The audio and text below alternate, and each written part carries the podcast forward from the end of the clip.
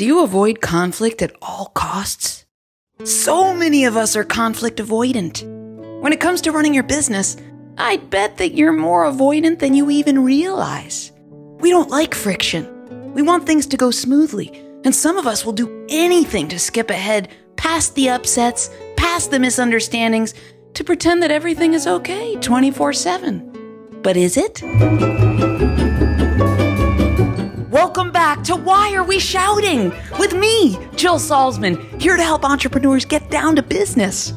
I want to talk to you about small business blunders, ways that entrepreneurs shine, and valuable lessons about growing your biz. This week, I want to make sure that you're not missing out on real progress as you grow your company. Do fears pop up here and there? Sure, that's normal. Do you worry about time sensitive stuff? Of course you do. What about all of those interactions you're having with other people that make you feel stuck? It can feel like no one's moving the needle, and it often feels like it's everyone else's fault. Hmm, whose fault is that really? When you hear that fellow entrepreneurs are doing really well, you don't always have to believe them. Last week I had a call with Deborah. I was pretty surprised that she signed up for a session with me. I've known her for years, and all the while, she always made sure that I knew two things. First, that she was doing really, really well. And second, that she was making a ton of money. It wasn't just me, you know. She let everyone around her know how well she was doing at all times, in such a soft and sweet, humble, braggy way that no one ever questioned the veracity of her statements. She left us in awe. So, what was she doing staring at me through her computer screen with questioning eyes? I asked her as much. What are we doing here? I said. How are things? I readied myself for the onslaught of positivity and figured that she might be calling to share with me very gently that she was now a millionaire. Turns out, she wanted to consult with me because her company was growing and things were going very wrong. She began by describing her 15 person team. She was really happy with their work, but they seemed to be doing things on their own, pushing back against her a lot and complaining all the time about the work she needed them to do. Often, they didn't even do what she asked and went in an entirely different direction.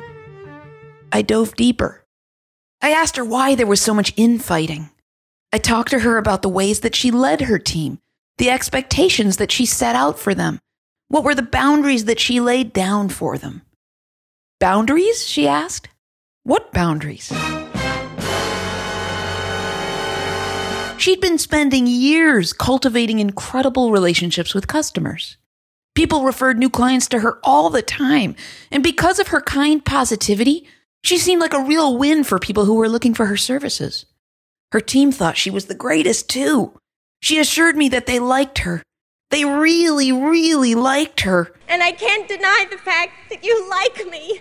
Right now, you like me. What she presented to me was very real.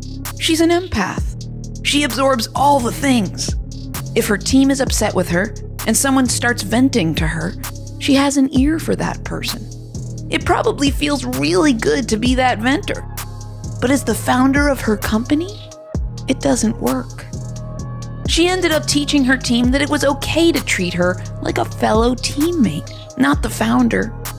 They felt welcome to share all of their feelings, to tell her when they disagreed with her, and to vehemently oppose her when they didn't want to do something that she asked them to do because she listened to them and then did nothing about it but empathize. We discussed how she needed to lay out boundaries. We walked through the ways in which she could present certain limitations, like leaving the venting out, or actually listening to what she instructs them to do and that they should listen. The most fascinating part of this was when we got to the prescription part of the session, the part where she had in hand all of the tools that she needed to do what she needed to do. Her reaction was so honest and true. She told me that she didn't want any conflict. She didn't want any conflict. She didn't want any conflict. She was afraid that if she put any boundaries down, her team would like her less. She didn't want to offend them. They weren't doing anything wrong, she said. They needed to be heard. For those of us who are more sensitive entrepreneurs, we tend to carry others and make folks feel good. We even reap the rewards of being an ear or absorbing other people's feelings. They in turn raise us up, compliment us, and seem to benefit greatly from the support that we provide. But in a business setting, this kind of activity isn't rewarding for anybody. Leaders can be sympathetic to people that they work with, but in order to stand strong and run a company greater than herself, conflict avoidance is at the core of what causes a team to fail. Resolving this sort of inner turmoil takes work. You can't just turn off the fear that folks will hate you or that they might be disappointed with you. You can, however, dive deeper into discovering why you carry around fears of hatred or disappointment or unhappiness that you don't want to welcome into your life or your business. It probably runs very deep for you and goes back much farther than you'd like to revisit. Business isn't personal, they said. Never bring baggage to work, they said. But they didn't know what they were talking about. These moments Deborah's had are shining examples of what happens when the very personal becomes very connected to your business. With time and much more awareness, you can make the changes necessary to move forward without your baggage. You can figure out how to stop your avoidant behavior so that things will be all smooth sailing from here on out. You don't call. You don't write. Do both. Call or text me at 708 872 7878 or go to jillsalzman.com slash podcast. You can record a message so that I can talk to you in a future episode. Go to ratethispodcast.com slash why are we shouting and leave a review. It helps other listeners discover my ridiculous stories so that they can build better businesses. Shout out to Amanda, Lindsay, and Aaron for making this podcast with me. And thanks to you for listening. I'll see you next week.